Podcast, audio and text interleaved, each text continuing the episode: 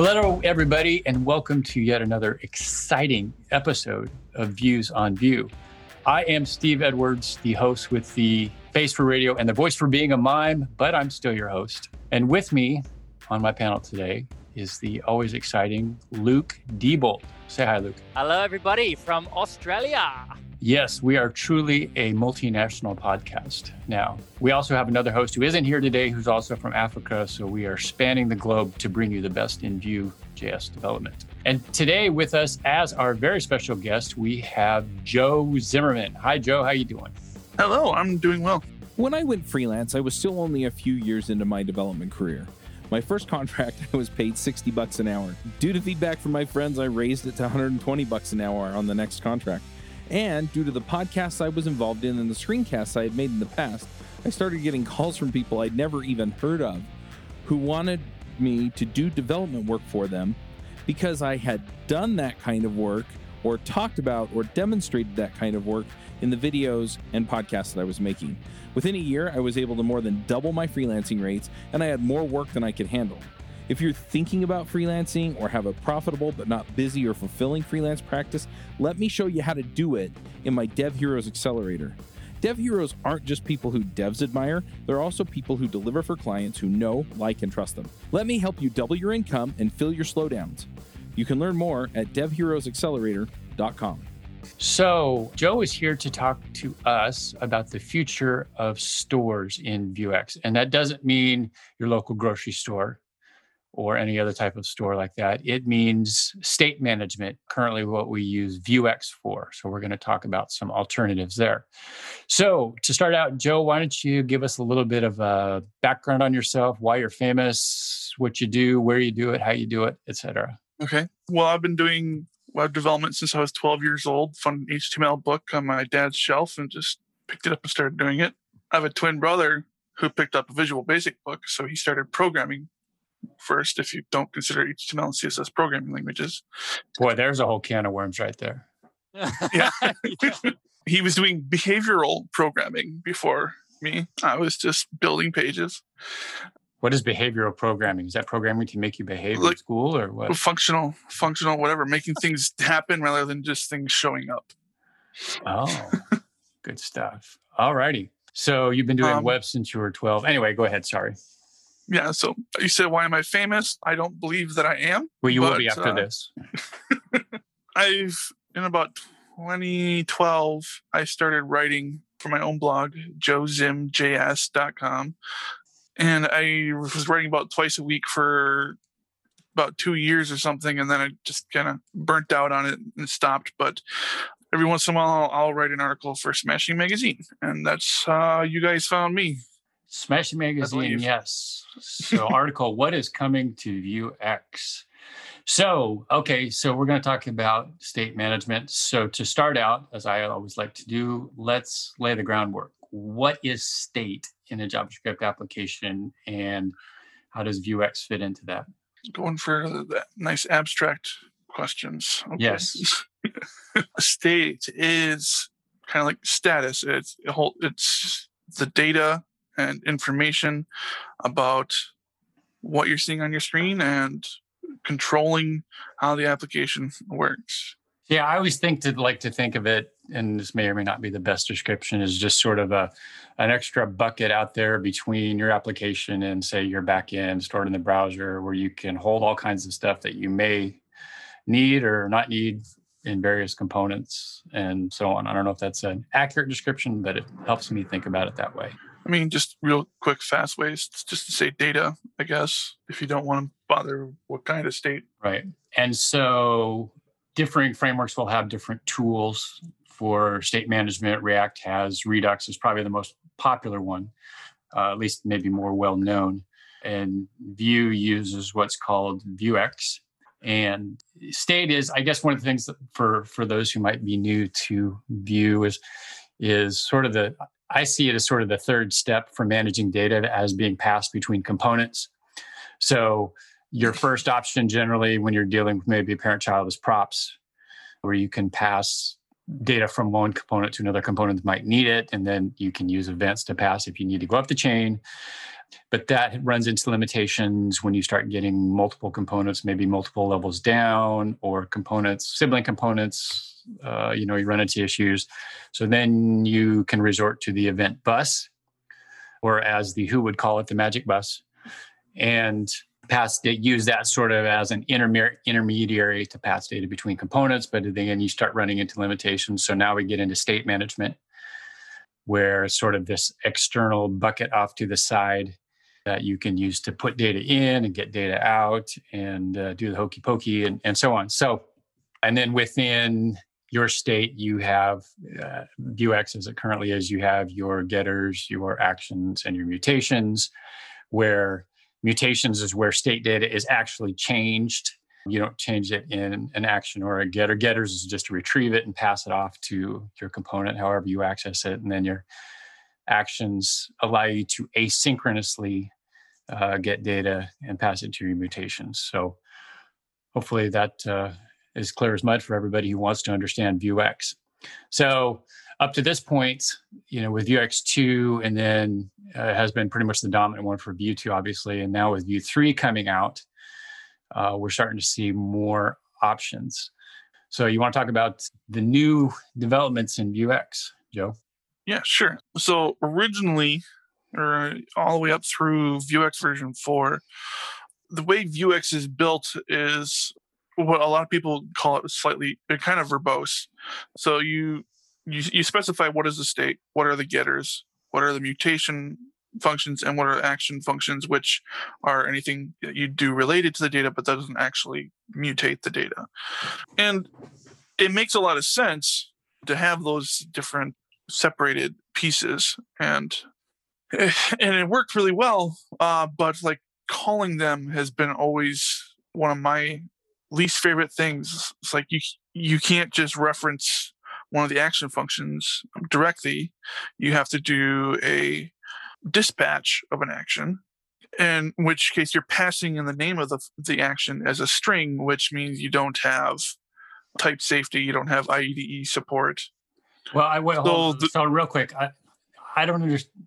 Are you okay? In my experience, using in a couple large applications, if I use map actions in a component, then I'm basically calling it as a method on my component object. Is is sure. that different than what you're talking about or well i'm i'm talking about if you're you're working with it directly um, mm-hmm. rather than using the mapper help map helpers mm-hmm.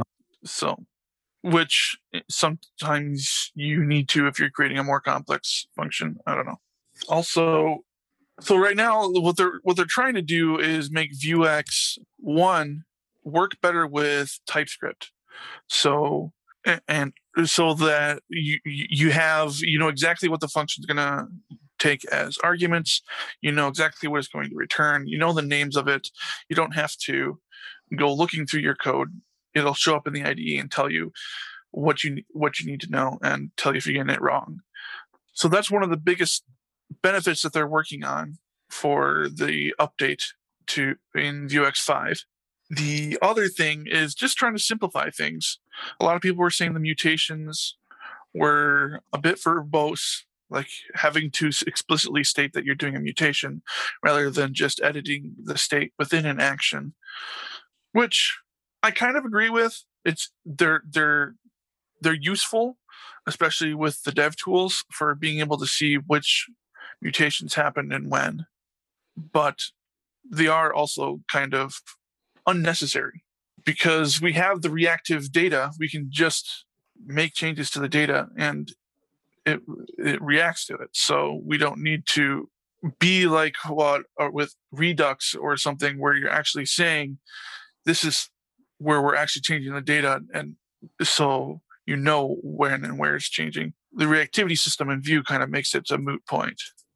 So, quick question now: the difference between, and I mentioned this briefly, earlier is that the difference between mutations and actions in the current versions of, of Vuex is that mutations are synchronous and actions are asynchronous. So how is that? How would that be addressed? Well, it's not. Actions are allowed to be asynchronous, and mutations are not allowed to be synchronous. Actions do okay. not necessarily need to be synchronous. True. So actions are just the methods that you actually call from outside the store. Mm-hmm. to actually and generally to bring multiple uh, steps into a change that you're making in the store rather than calling multiple or writing the the functionality yourself in every component that uses it whereas a mutation is just there to make the change to the state Yeah, that makes sense. One of the things that I was kind of, I guess, playing devil's advocate here that I was a little bit worried about, um, sort of, if we merge these two together, is I think when I was first start- starting out by learning Vue, the separation of actions and mutations, even though it felt like a little bit convoluted, it also helped me to kind of break my code apart. So it kind of helped me to think, oh, this is where I'm doing my request to the server because that's the most common case I can think. I think that most people use actions at least to begin with is they'll make a request to the server and as a result of that you then do a mutation that you know mutates the store changes some data in the store. Do you think that that could eventually uh, cause like uh, do you think we, we might be losing something there that people won't kind of be nudged towards separating their code in that way or that it doesn't really matter so much? I think probably 95% of the time it's not going to matter that much. There might there's probably some cases where that separation and clarity could help.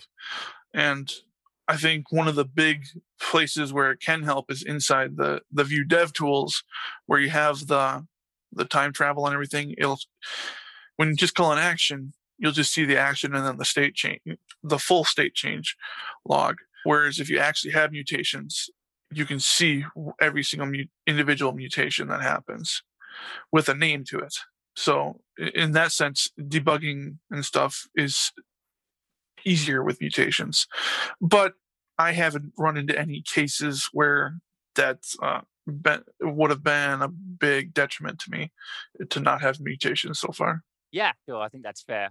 Yeah, I I just think it's interesting, sort of, sort of that they're they're simplifying things a little bit, and it's also kind of cool because it gives us a little bit more flexibility, um, as developers. So if you do want to sort of implement your own concept of mutations or kind of enforce that on your team, you can, but they're not basically saying, "Hey, everybody, you have to do it this way." It's kind of getting a little. It feels like it's getting a little bit lower level, which is nice. And by removing mutations, stores look a lot more like components. You have data and state are parallels. Then there's the getters and computed are par- parallel, and there's methods and actions.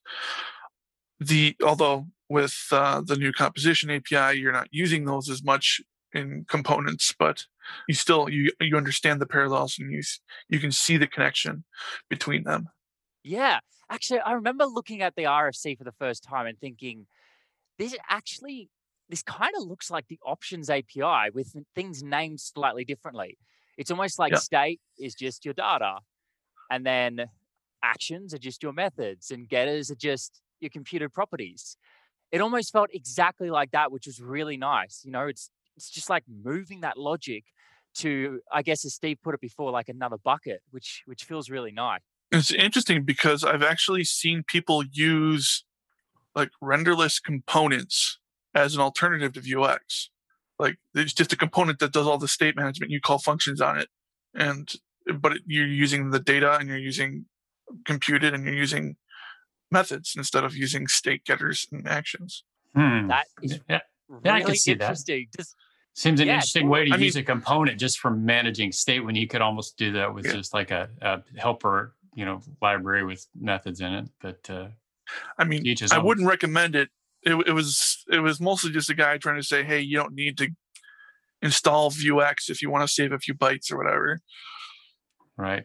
Okay, so now your your your article is talking about Vuex five, but let's talk about a couple of different options before we get there. So, one, there's an article that I, I know I've seen in the past. Uh, it was written last year about with Vue 3, you might not need Vuex because you could do some things there. Mhm. And then there's also Pinia or Pinia, I'm, I'm guessing that's how we'd say it. So, why don't you elaborate on those uh, for a bit? So yeah, yeah, I've been seeing a lot of articles about just using the composition API and creating uh, the separate composition functions for essentially creating your own stores that way. And it's it's simple enough and it works really well. My biggest issue I always had with it was the lack of DevTools support, um, because I always loved Vuex Vuex's DevTools. So if you want that level of debugging power within the DevTools, then your your Vuex has always been your only choice. And it's interesting because after I wrote this article for Smashing Magazine, I went and tried to essentially recreate Vuex 5, a simple version, to make it work like that, and figure out how to integrate it into the dev tools. But like, I don't see any of these libraries actually integrating into the dev tools. There's, it can't be that it only works for Vuex. You have to be able to, to do it, uh, make it work yourself, right? Well, there's no documentation that I could find for it. So you're basically just reading through Vuex code and trying to figure out where it's hooking into the dev tools and how you can use it. So I was never actually able to figure it out. And then the actually the day that you guys invited me to the podcast, I saw this article about Pinia. And Pinia is a an alternative, sort of an alternative to Vuex. It was actually written by one of the Vue.js core team developers as a way to test out a proposal for the next iteration of Vuex. So it's essentially it's Vuex 5 today. From what I can see, there I can't personally see any differences from what I looked at, but it's it says in the description that it's a there's an open RFC for Vuex 5 with an API very similar to the one used by Pinia. So it's I'm assuming there are differences. Otherwise, they would probably just take Pinia and say, "Hey, let's release this as Vuex 5 right now." But yeah, it it, it does exactly what I described in the article about Vuex 5 because it's written by a, a Vue core team member.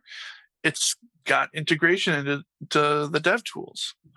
So personally, I'm going to be moving to Pinia at least until Vuex 5 comes out.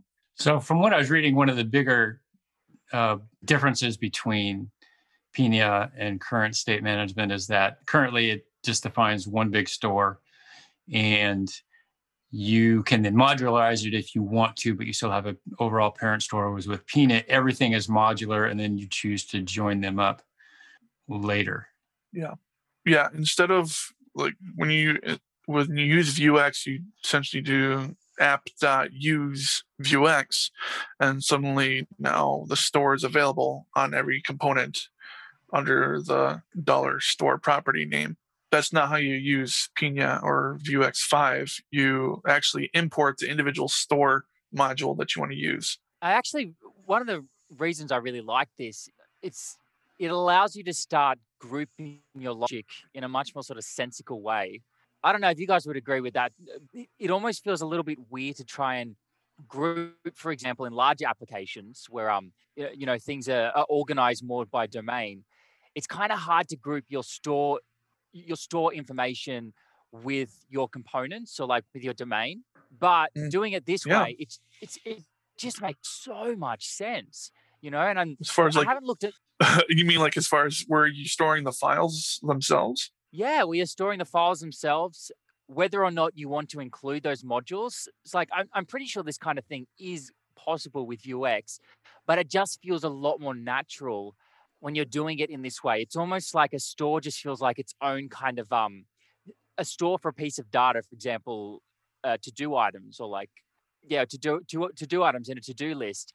It feels like you can easily put that in its own place and then have like the user sitting in its own place and they're very they feel a lot more um pulled apart and separated whereas in you know the current Vuex that doesn't feel so natural does that kind of make sense right i mean the current Vuex has the idea of namespace modules, but it's a lot more clunky to work with, especially like when you're trying to use, uh, when you're trying to touch state or an action or something on it, you have to go through the namespacing and everything, which, if I remember correctly, is using a slash between them. Like it, it's yeah. not as natural. Like you, I want to just use dot notation, get down to the module, and then call methods directly on it. Well, now you can just import the one that you want and use it.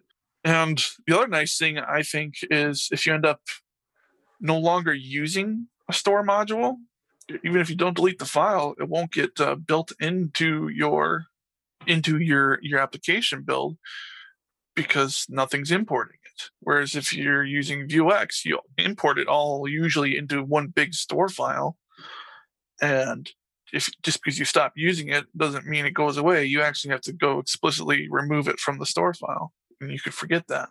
Yeah, there's ways around that. I know that in my application, we'll dynamically register stores and unregister them as needed. So for what it's worth, there there are ways around that's a little more work, obviously, to Sure. do something like that because you don't have like a fixed file that you can go look at. But but yeah, there are ways around that issue with the current Vue as well. Yeah, I guess the decoupling feels a lot more natural and a lot easier to do with these more modern with uh, with Vuex five. Yeah, at least from what I've read in the RFC, which is which is pretty cool and re- really exciting for larger applications. Hey, folks, if you love this podcast and would like to support the show, or if you wish you could listen without the sponsorship messages, then you're in luck. We're setting up new premium podcast feeds where you can get all of the episodes released after Christmas 2020 without the ads. Signing up will help us pay for editing and production, and you can go sign up at devchat.tv slash premium. Okay, so there's Pinia. So now we'll get to the meat of things. What's what's coming down the road in Vuex five? Well, same as what's available in Pinia. Wow, talk That's about letting we've the air out of my balloon there. That was uh, yeah, that's what's what the article was all about. Is just um, and what we've been talking about the, the simplification, modularization, using the built-in composition functions rather than the configuration style of Vuex, removing mutations. So, so we've got Vuex5, you've got Pinia, and there's an article that we mentioned about being able to use the composition API to do some state management, although that is not going to scale quite as well as some of the other ones.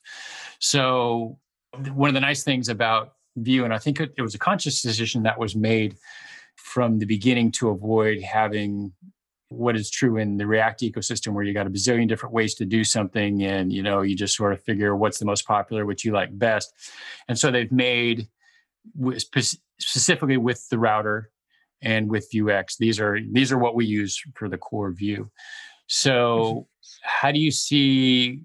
Do you see any sort of what's the term I'm looking for? Fracturing of state to have multiple options, or do you think maybe the Pinia was just sort of let's throw it out there, see what happens, and merge that with Vuex5, and then it'll go away? Or uh, how do you see that uh, happening? I don't remember. I don't believe anyone mentioned they mentioned anything about trying to keep an older version. I think, or maybe they did, but um, I think once they move to Vuex five, I think they're just going to be moving to the new API, assuming that's what they end up settling on, because it's still an RFC. It's not settled. It's not even built unless you count Pinia as being Vuex five already built. Mhm. So we don't even know for sure that this is going to be happening, but I think a lot of people will be getting behind this and will prefer it for the most part. So I don't see them wanting to keep around the old style of Vuex. Yeah, yeah, for sure. Yeah, I'm looking at the releases on Pinia. It looks like last week they did a two version two beta one and a version two beta two. So it's it's at least had a couple solid releases. It seems like. Yeah, well, I think version 2 is compatible with Vue 3 and version 1 is compatible with Vue 2. I think that's how it works. Oh, and the Pinia versions. Okay. Yes. Yeah. Pinia 2 is for Vue 3 and Pinia 1 is for Vue 2. Yep. Gotcha. Okay. Luke, any I'm other curious. questions? You, oh, yes, you do. All right. Yeah. I'm curious, do you think that we'll see situations where um it will make sense to manage state with the composition API, perhaps for like medium-sized projects? And and the reason I ask this is because it, it almost seems like there's there's a few different levels where you can handle state. You can you can handle it on a component level, which makes the most sense for a lot of scenarios where it's just, you know, uh, state that's very specific to that component but then like I've also seen people using the composition API and things like provide and inject to then to then kind of as kind of like another way of handling state management. And then from there on, you can then move on to something like uh, Vuex5 or or Pinia. So, do you think that there's a place for using the composition API, or would you recommend if somebody feels like they need global state, they just move to something like Pinia or or Vuex5 when it's released? I mean, Pinia, if you if you look at the API for writing it, it's it feels like you're just using the component API. So it's very, very similar already. Um, just gives you some extra functionality. So the only reason I would say not to use it over the composition API is because you're really, really trying to keep file size down. So if you have a, a really small app and you just like, I don't really need to install Pinia for a little bit of extra state management. There's just a few little pieces of global state to, that's being shared, so it doesn't really matter. Then yeah, go ahead and skip out on Pinia and and revel in your tiny file size. yeah, totally. I I think that's I think that's totally fair, and it, I think you run into a lot of problems with things like SSR as well if you're trying to sort of roll your own yeah, and I guess I guess another issue is if you roll your own, then anybody that comes onto your team will, you know, unless you've got amazing an amazing documentation team, you know, behind you that can sort of follow in your shadow and write up beautiful documentation on everything you do. You don't have the learn resource that you have with something like Pinia uh, or something that already exists out there. So yeah, that absolutely. as well. Right on. So, was there anything else uh, you wanted to cover about uh, this that we missed, Joe? Well, that's all I had written down in my notes as far as state management. Right on. Uh, I'm always, I'm also curious to know: Are you using these concepts in any of your own projects now? Like, have you started any new projects with Pinia or implemented it into one and migrated over to Pinia? Uh, I'm going to. I have not yet. I'm perpetual procrastinator and I don't use Vue at work, so I don't have the opportunity as much opportunity to use stuff like this as I'd like. But yeah, I think was it 2013. I built a, a really small prototype version of an app, a, uh, an app using Socket.js that you can use to control Minecraft servers. Oh, and, my son would love that.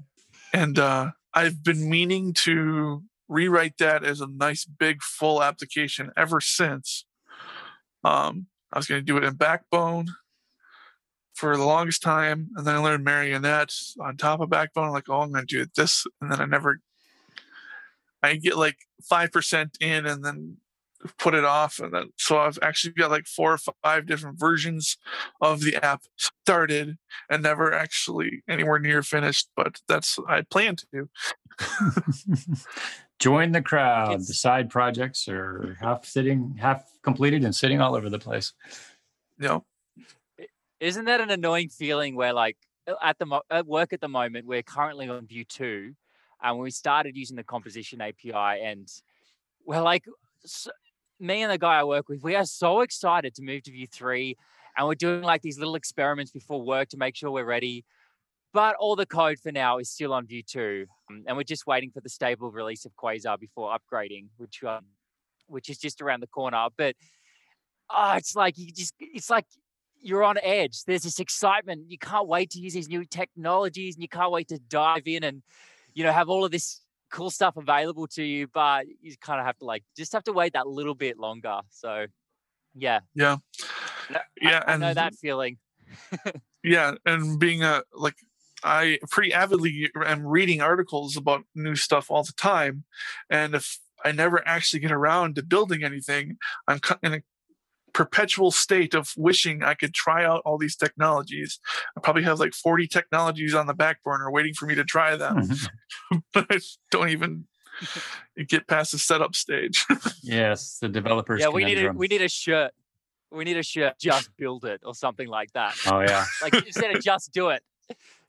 I saw this yeah. blog post on Medium. You I saw this blog post on Medium years ago, and I've looked for it, and I haven't been able to find it. And it had this great graphic that shows it's, it's sort of a cartoon. It shows the developers like um, uh, sitting in front of this big, you know, area of land, and, and it has it, it portrays each project as like a house. So you have all these half and three quarter built houses all over the place, you know, where nothing's completed and everything's just a percentage of the way there. And I'd love to find that cartoon because it was so good. By the way, Yeah. any Views on Vue listeners uh, know where that that cartoon or blog post is on Medium. Feel free to to message me at Wonder95. Hey, folks, I don't know if you've noticed, but I've been working a lot on figuring out how to help people become the most valuable developers on their teams or becoming the top 5% of developers in the field. If you're looking to level up, figure out how to contribute more, get the career you want, get the career that you want that will support the lifestyle you want, then you should check out the Most Valuable Dev Summit. I've invited some of my friends across the community, people that you've heard of, people that have worked on systems that you use on a daily basis, people who have invented new ways of doing things over the years in programming. And I've asked them one question, and that question is how do you become a top 5% developer? How do you become one in 20 of the best developers out there? And so we're going to go ahead and have that conversation with them in interviews on the Most Valuable Dev Summit. And you can find that at summit.mostvaluable.dev. All right. So with that, we will move on to picks. So picks are where we get to talk about things that are something else other than Vue, or it can be Vue, our choice. I, in my, I don't know what you'd call it, weirdness, have started a regular series of dad jokes that I like to share with my audience. And I've been hearing uh, through back channels that we get more people tuning in all the time just to hear my dad jokes at the end. So I will try not to disappoint. So, oh my gosh, I had them laid out here. Oh, yes. So I used to, uh, for years, I played the trumpet growing up. That was pretty good until I had to learn to play with braces, which was a whole different story. But uh, I did it for four years through high school with full bands. So I still don't know how I did it. It was crazy. Um, let's just say the inside of my mouth mouth was something like mush. But the question is, what is the most peaceful musical instrument out there? But to be honest, I don't know. But violins isn't the answer. Violence. Violins, yes, yes. Luke- And then- Luke, Luke still looks I missed that one. yeah, it took me a while. Oh my gosh, that's beyond dad joke. I was like, That's, uh, yeah. And then anyway, and most of my dad jokes have been sort of, you know, job related, such as my favorite. And it's true that I used to work at a bank right out of college and I got fired because an old lady came in and asked one day to check her balance. So I pushed her over. But this one is I had an offer, I actually had an offer to invest in a company that makes crystal balls, but I could not see a future in it. So I hmm. decided to pass on that. So those are your dad jokes for the week. Thank you very much. Let's Thank you move. very much for that. Let's uh, move on to. podcast isn't video. well, usually people are muted and you can't hear them laughing, and it just sounds like went over le- like a lead balloon. But I can see people laughing, and you can't hear them, so I always have to elucidate that. So thank you for for contributing your laughter to the podcast. Luke, let's move on to you. Yeah, sure. I've I got two picks today. The first one is kind of a concept where like I don't usually get overwhelmed in the web development world. And I think that's because I started late. So always had like that excitement. Didn't have enough time to sort of like sort of like wear me down. But recently, you know, I was talking to a whole bunch of guys in the Quasar team, and they're all really smart people. And I just started getting this feeling of imposter syndrome because they're talking about concepts that I can barely understand. And they're talking about different ways of doing things and like what you know they're doing in their code bases and how they're organizing it. And I'm thinking, oh my gosh, I'm not doing any of this stuff. And eh, at the same time at work, we're trying to implement like a nice testing flow. And I need to learn about mocks, you know, and when to use them versus like end-to-end testing and preparing for the podcast, you know, seeing all this stuff about state management. And I just started like getting really overwhelmed.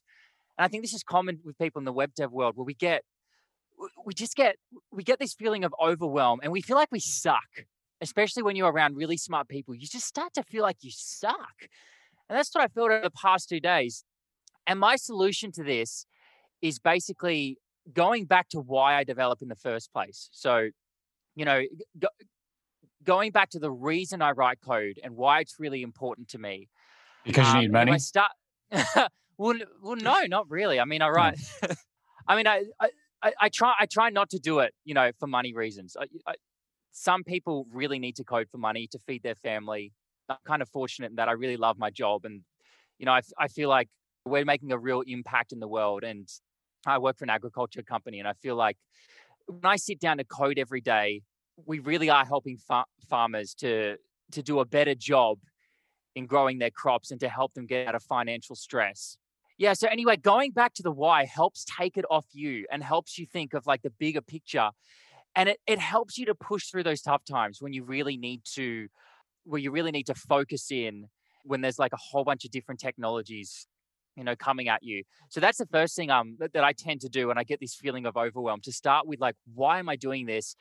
And then from there, I move on to figuring out the what. Like, what specifically, what very specifically do I need to focus on right now so that it's not like, oh, I need to do testing. Oh, my code base is a mess and oh, state and this and that. And, and if you can really drill down on what the what is, then you can kind of like break things apart and do them like one step at a time, kind of like the new Vuex, you know, break things apart more. Yeah. So uh, I guess like that's the first thing I wanted to bring up. Just the concept of if you're feeling really overwhelmed, connecting with why you code and why you love it again, and then figuring out getting super focused on your what can really help get through that. Um, and the other thing I have to mention is because Kia King has played such a big role in the future of Vuex. So I think Kia King is actually the guy that wrote the RFC, or at least a lot of the RFC for Vuex 5. He's actually got a library called Vuex ORM, and I've been using that for about um, four or five years now. I think it is to to manage state, and it's kind of like a layer on top of you, an ORM layer on top of you. So if you're familiar with Laravel and the ORM, it's very similar to that, and it is absolutely beautiful. It's bliss to use.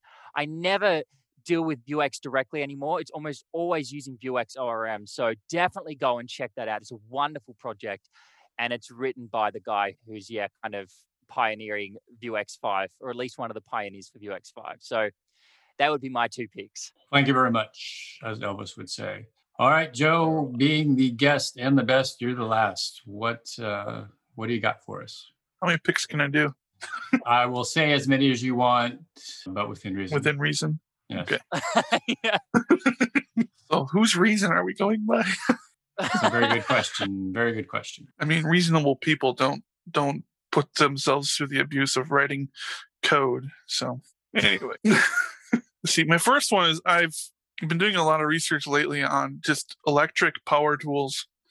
I've got junk hand me down gas powered string trimmer, lawnmower, and I've just been like, I, I want to get away from this. There's they're they're too much of a pain to get started in the spring when they've been sitting around for a long time. So I've been looking a lot into Ego and Ryobi, and I'm just loving the idea of upgrading to electric for those things.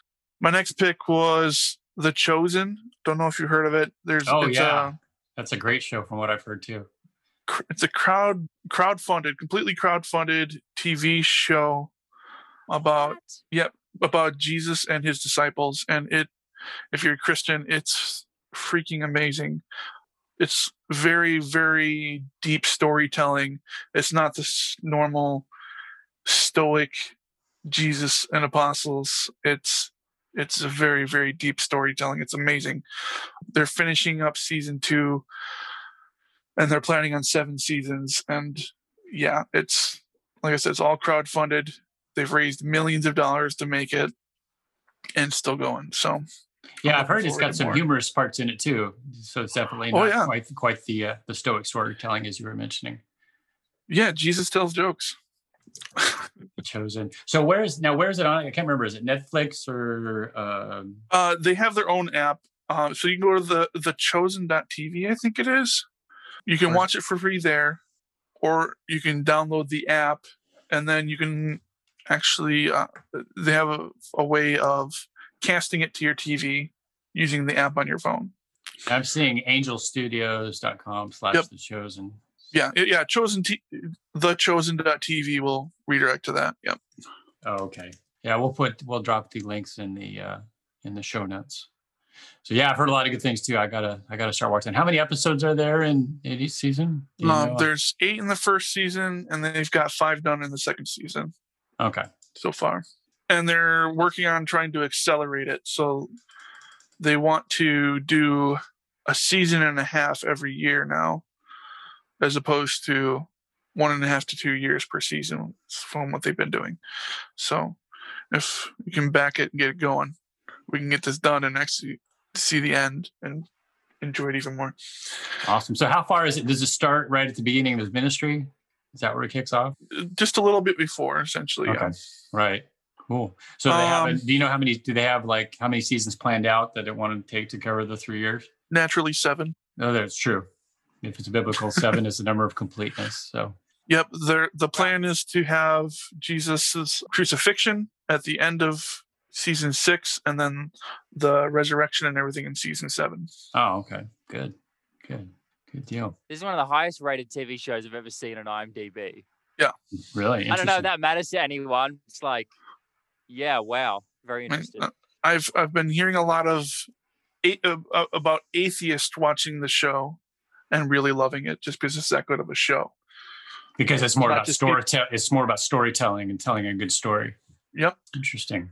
and like people uh, see it as it brings the the the gospels to life it's not about it's not about getting the facts out there it's about helping you feel the emotions and everything that and everything that went on you see these people as actual people that existed Right. So, Right. and one last pick the logitech mx master mouse series i got the 2s i want a 3 but i'm not going to pay money to upgrade for, for just that slight upgrade you got oh, that Luke showing the three. I love it. I love I it think this too. the MX MX Master 2S. Yeah. Yep, I got the 2S. But so I used to like want all these extra keys on my keyboard, but I realized I, I use my mouse a lot and it's really hard to get uh, exactly what you want on a keyboard. So, but this mouse, like it's got this thumb button underneath at the bottom and it's got a button just below the scroll wheel that you can set up gestures on. So you can either just tap it or you can press and then uh, or press and hold it and move it in one of four directions. And so each of these buttons has five functions for me. So it just makes everything super fast for me. I will second that. It is a wonderful mouse. Even the side scroller, just being able to scroll side to side on like Excel spreadsheets is wonderful. Yes. Yeah, I've been married to my standard Apple Magic Mouse that I've gotten so used to that I can do most anything with. Did, did- have you used the Magic Mouse before? Before you I switched to this, or uh, just because my last job, uh, we actually we did work on Macs, and uh, before, uh, so I ended up buying a second mouse so I could use one at work. But the Magic Mouse has the charging port on the bottom of the mouse. The Yes. Logitech mo- mo- so you can't use it while you're charging it. Yes. yeah, This one has it on the front of the mouse, so it essentially it's just a plugged-in mouse while you're charging it. yeah, that is one of the things that sort of I find interesting about the mouse is you can't use it while you're charging. The keyboard you can because it's on the you know I have the one of the wireless keyboards, Bluetooth keyboards, and and it's on the back so you can plug it in and keep using it. But yeah, that always struck me as odd as I put that charging port on the bottom I of mean, the mouse. So, something coming from Apple, you would expect them to have thought that through a little more. You know? Maybe they did think it through and decided that was the best place. Who knows? The biggest thing Yeah, I I had think of is that it will look really attractive in photos if it doesn't have this place where you can plug it in. Yeah. Maybe. That's the only thing I can think of. Or the fact that the, the sensor on the top is more than just a, a button. So they have too much too much of the guts near the front to be able to put a port in the front. But I think hmm. that's that's probably baloney. Yeah, I don't know how many times at work someone's like, "Oh shoot, my mouse died. I can't work for a while now." I'm like, "Well, I'm not using my magic mouse here. You can use mine while yours charges." Well, yeah, what I usually have to do is is just sort of since I'm using since my primary computer is laptop, I just sort of have to resort to using the, the trackpad on the computer for the for the little while that it's charging. Yeah, that's not fun. Yeah. Though they do have pretty nice trackpads. Yes, yeah, the two and three and four finger stuff you can do is pretty nice. So just takes a little bit of getting used to and a little stretching of the shoulder, but it works. Alrighty, so let's wrap this puppy up. So Joe, if people want to get hold of you, where's the best place that they can do that? You can use the contact form on my website at joezimjs.com or on Twitter at joezimjs.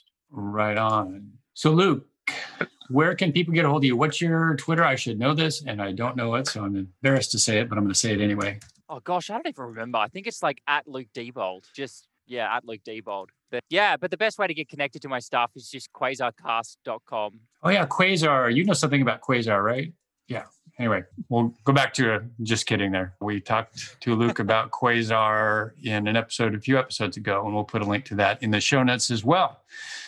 So with that, we will wrap this up. If you want to get a hold of me, Wonder95 is my magic name everywhere, Twitter, GitHub, etc. So you can scream at me there and tell me how bad my jokes are, or you can tell me how awesome my jokes are. Either way. So I know Austin Gil, one of our former podcast host likes to message me and say that was really awful, but it made me laugh. So I feel good. I got both sides of the coin covered there. So with that, we will wrap up this episode of Views on Vue. Joseph, Joe, thank you for coming and talking about Vue stores. And we will talk to everybody next week. Bandwidth for this segment is provided by CacheFly, the world's fastest CDN. Deliver your content fast with CacheFly. Visit C A C H E F L Y dot com to learn more.